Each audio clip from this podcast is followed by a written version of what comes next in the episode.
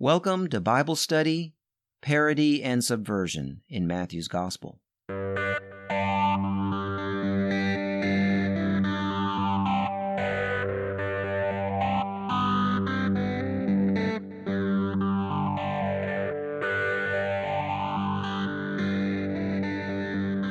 the last two weeks, I've covered chapter 6, the middle chapter in what is commonly known as the Sermon on the Mount.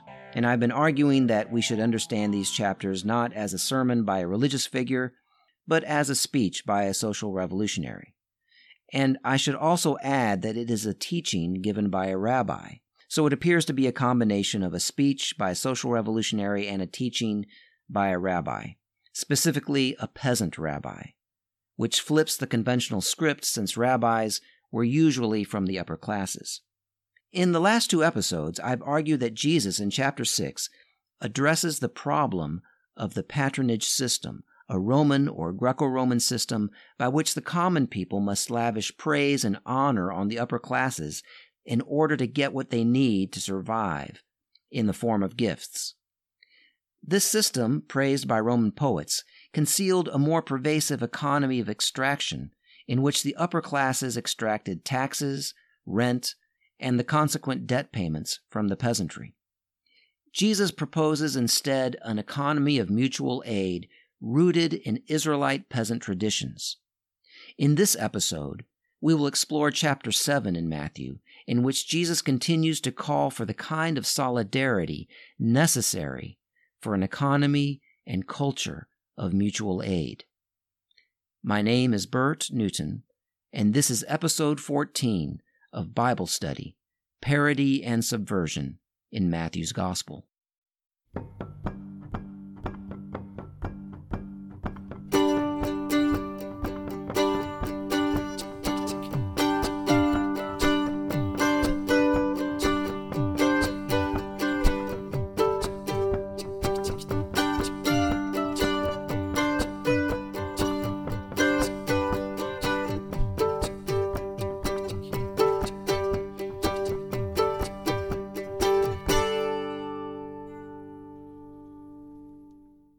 Chapter 7 reads at first blush like a lot of disconnected random sayings stuck together.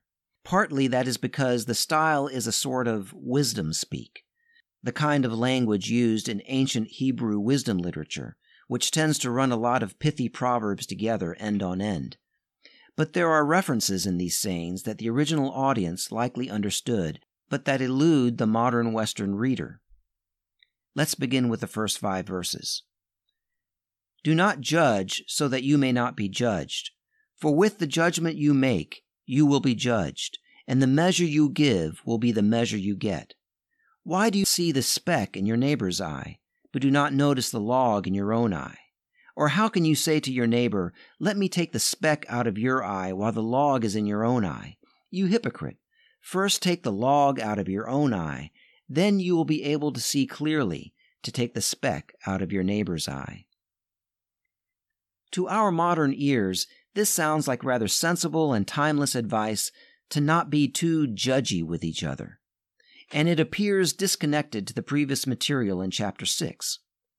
But in its first century context, this passage speaks to more than just annoying judgmental attitudes, and it flows naturally from the economic concerns of the last chapter.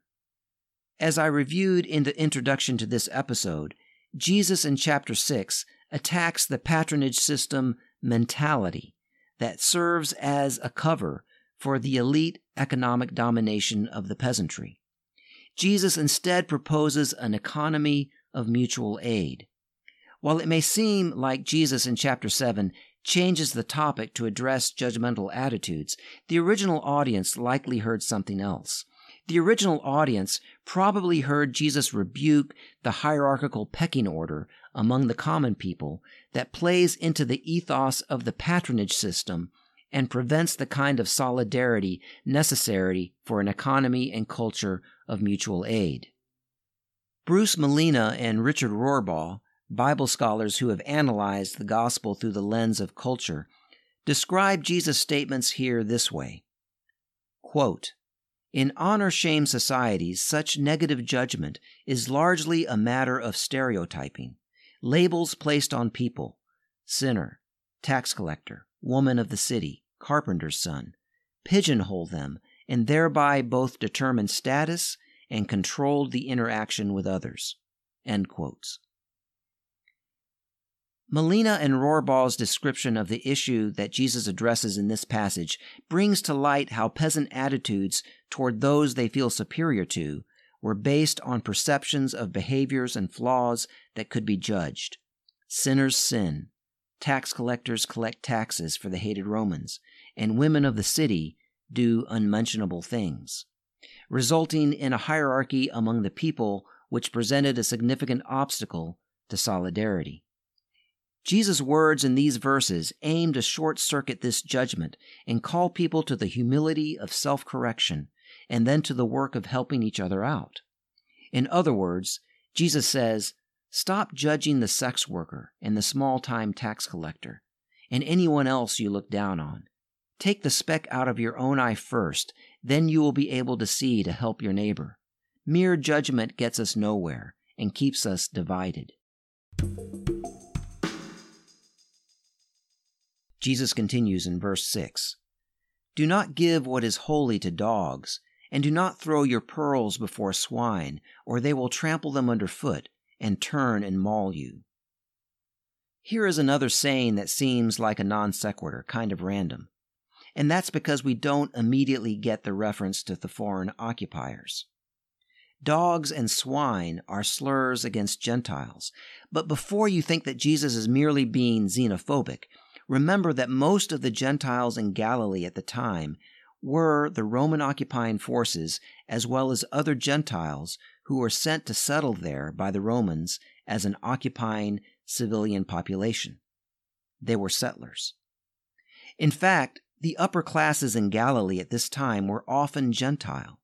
Scholars are divided as to whether they were the majority, but they were a very strong presence, and even the Jewish upper classes might be seen by the peasantry as effectively Gentile, because they often took on the culture of the Gentile upper classes and were seen as collaborators. Jesus seems to be telling his followers not to give them, not to give the upper classes praise and honor for their patronage. What is holy is praise and honor. After attacking the patronage system mentality in chapter 6 and encouraging instead an economy of mutual aid among the common people, and then starting out this chapter by calling for an end to judgmentalism that results in a pecking order among the people, preventing solidarity, Jesus now, here in verse 6 of chapter 7, more directly attacks the patronage system itself, not just the mentality that affects the common people, but the system itself, which is run by the upper classes. He attacks it by telling his people that if they give honor to the wealthy Gentiles in Galilee, in hopes of receiving material benefit, these same elites will only solidify their power and maul the people through taxation, rent increases, and debt traps. Jesus' use of slur words for the Gentile elite may be a rhetorical way of telling his people that it is not the common sinners, the sex workers who sell their bodies to avoid starvation, or the small time tax collectors who sell their souls to put food on the table. These are not the ones to judge. Judge instead the upper classes who demand your praise so that they can throw you a chicken while stealing you blind in taxes, rent, and debt schemes. Jesus then assures them that the alternative economic system of mutual aid will work. In the next five verses, verses 7 to 11, he says, Ask, and it will be given you. Search, and you will find. Knock, and the door will be open for you. For everyone who asks receives, and everyone who searches finds, and for everyone who knocks, the door will be opened. Is there anyone among you who, if your child asks for bread, will give him a stone? Or if the child asks for a fish, will give him a snake? If you then, who are evil, know how to give good gifts to your children, how much more will your Father in heaven give good things to those who ask him? If these verses sound like they are merely encouraging pious faith in God to provide for individual or family needs and have nothing to do with earthly economics, remember that as I explained in episode 12, that storing up treasure in heaven was a euphemism for investing in the economy and security of mutual aid. God provides through the system of mutual aid. Of course, we modern Western readers are thrown by Jesus saying, If you who are evil know how to give good gifts, but that is just Middle Eastern hyperbole to emphasize a point. The next verse makes clear that Jesus is not speaking of mere vertical relationships between individuals and God. The language returns to the kind of verbiage even we understand as describing the horizontal relationship between people. In verse 12, Jesus says, In everything, do to others as you would have them do to you, for this is the law and the prophets. This famous saying, often referred to as the Golden Rule, constitutes the foundation of a culture and economy of mutual aid. And Matthew's Jesus presents it as the summary of the Israelite tradition, the law and the prophets.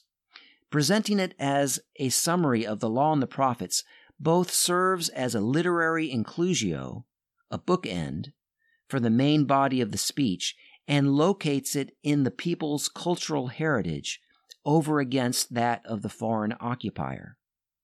Back in the first part of this speech or teaching, in chapter 5, verse 17, Jesus says that he came to fulfill the law and the prophets. Now, toward the end of this speech or teaching, having admonished his hearers to solidarity, rejecting the Roman patronage system, he rhetorically identifies the economy and culture of mutual aid as the fulfillment of the law and the prophets. So this phrase functions as an inclusio or bookend for this section of Matthew. Although Jesus presents the economy of mutual aid as a safer and more secure system, he knows that the struggle for this alternative new society, rooted in Israelite peasant traditions, will not be easy. So he says in the next two verses Enter through the narrow gate. For the gate is wide, and the road is easy that leads to destruction, and there are many who take it. For the gate is narrow, and the road is hard that leads to life, and there are few who find it. Following the path of the patronage system is easy in the sense that it is the path of least resistance, but it leads to death. Choosing instead the economy of mutual aid is hard, but it leads to life. The language of gates and roads may feel generic to us who live in the modern world, where roads are everywhere and gates rarely serve any major symbolic function. But in the first century Mediterranean world, roads were fewer and therefore loomed larger in the landscape of that world, and gates served as major mediums for communicating messages for the empire. Matthew scholar Warren Carter describes the significance of roads and gates in the ancient Roman world this way Quote, Gates and roads were instruments of Roman control and propaganda. Above Antioch's eastern gate, many scholars believe that Matthew was written in Antioch. Above Antioch's eastern gate, built by Tiberius, was the she wolf nursing Romulus and Remus, Rome's legendary founders, a monument to Rome's sovereignty. Titus displayed the spoils from the defeated Jerusalem temple on the gate leading to Daphne. The construction of roads and bridges was a Roman trademark. Aristides celebrates it as a means for spreading civilization and order. Roads carried Roman troops and ensured Roman control. They enabled economic exploitation in carrying goods to cities such as Rome, especially tax levies and tributes. Gates and roads then attest military might, violent and enforced submission, and economic exploitation. In contrast, Israelite literature is replete with admonitions to choose the path or road that leads to life, including texts in Deuteronomy that urge the people to choose the path or road that will create a just and sustainable society. So when Matthew's Jesus speaks of gates and roads, the imagery is powerful in the minds of the original audience. Matthew's Jesus knows that not only will people be tempted by the easier road, but that there will be people who infiltrate the movement to corrupt it by urging people to follow that deceptively comfortable way. So he says in verse 15, Beware of false prophets who come to you in sheep's clothing, but inwardly are ravenous wolves. The image of the false prophet in the first century was closely associated with the propaganda of the Roman Empire.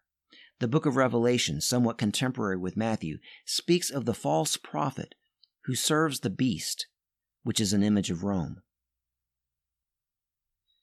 Continuing on about the false prophets, Jesus says in verses 6 to 20, You will know them by their fruits. Are grapes gathered from thorns or figs from thistles? In the same way, every good tree bears good fruit, but the bad tree bears bad fruit. A good tree cannot bear bad fruit, nor can a bad tree bear good fruit. Every tree that does not bear good fruit is cut down and thrown into the fire. Thus you will know them by their fruits. While it may sound to us that Jesus is using the metaphor of a tree as an image for individuals, he is actually using this image to connect the false prophets to the empire. Trees are often symbols of kingdoms or empires in ancient Israelite literature. The image of cutting down trees and throwing them into the fire comes out of the prophets, where these metaphors are used for the fall of empires. Jesus says that these false prophets can be discerned because they relate to him as if he were their patron in the Greco Roman sense. Jesus says in verses 21 to 23, not everyone who says to me, Lord, Lord, will enter the kingdom of heaven, but only the one who does the will of my Father in heaven. On that day many will say to me, Lord, Lord, did we not prophesy in your name, and cast out demons in your name, and do many deeds of power in your name? Then I will declare to them, I never knew you. Go away from me, you evildoers. Jesus says that you can tell these false prophets by their fruit. They relate to Jesus as if they were brokers in an imperial patronage system. They say, Lord, Lord, and boast of what they have been able to do in the name of Jesus. But what Jesus requires is not brokerage of his benefits upon the people for his own praise. What he requires is that people do the will of the Heavenly Father, the Father who supersedes and displaces all the fathers of the Roman patronage system. Jesus is not a Roman patron and does not want his followers to be his brokers. He wants everyone to follow the will of God and implement an economy of mutual aid in a new society of equality, justice, and mercy. Jesus then wraps up his speech with a little parable about building a house. In verses 24 to 27, he says, Everyone then who hears these words of mine and acts on them will be like a wise man who built his house on a rock. The rain fell, the floods came, and the winds blew and beat on that house, but it did not fall, because it had been founded on the rock. And everyone who hears these words of mine and does not act on them will be like a foolish man who built his house on sand. The rain fell, and the floods came, and the wind blew and beat against that house, and it fell, and great was its fall. Again, we modern readers are tempted to interpret this parable to be about individuals building their individual lives. But the term house was a term used for kingdoms and societies. It is commonly used this way in the Bible. For example, there are numerous references to the house of Jacob. In the Roman propaganda, the empire is known as the house of Caesar. So Jesus is talking about building the new society, the new house of justice and mercy that will operate through peasant solidarity and mutual aid. This house, he says, provides a more secure foundation for the people. It is like a house built on rock. The current society, in which over half of the population is malnourished or starving, is a house, a society built on sand. The image of building a house comes out of the Hebrew wisdom literature. Proverbs 9 1 6 reads, Wisdom has built her house, she has also set her table. You that are simple, turn in here. To those without sense, she says, Come, eat of my bread and drink of my wine. Jesus, the peasant wisdom teacher, has built a house with this revolutionary speech. He invites his hearers to partake at his table. Later, toward the end of this story, he will sit down at a Passover table with his closest friends and invite them to eat his bread and drink his wine as symbols of his body and blood. After Jesus finishes his speech, Matthew makes a significant statement about the crowd's reaction. Verse 28 reads Now, when Jesus had finished saying these things, the crowds were astonished at his teaching, for he taught them as one having authority, and not as their scribes. Matthew contrasts Jesus with the scribes because the scribes were the wisdom teachers in Israel, and Matthew is presenting Jesus as a wisdom teacher. So Matthew's statement here amounts to a socio-political reversal. The scribes come from the upper classes and have had the benefit of an elite education. Jesus is an illiterate peasant, yet Jesus is the one whose authority rings true to the people. Additionally, the fact that the people recognize Jesus' authority and not that of the scribes portends revolution in itself because the scribes referenced here are part of the temple establishment, the puppet government of Rome in Israel. Recognizing Jesus as having authority rather than the scribes means that the people have switched political allegiance from the Roman puppet government in Jerusalem to a peasant social revolutionary. Please visit our Facebook page, Parody and Subversion, in Matthew's Gospel. My name is Bert Newton. The theme music is provided by Bob Nolte and Dave Martin. And this has been episode 14 of Bible Study, Parody and Subversion in Matthew's Gospel.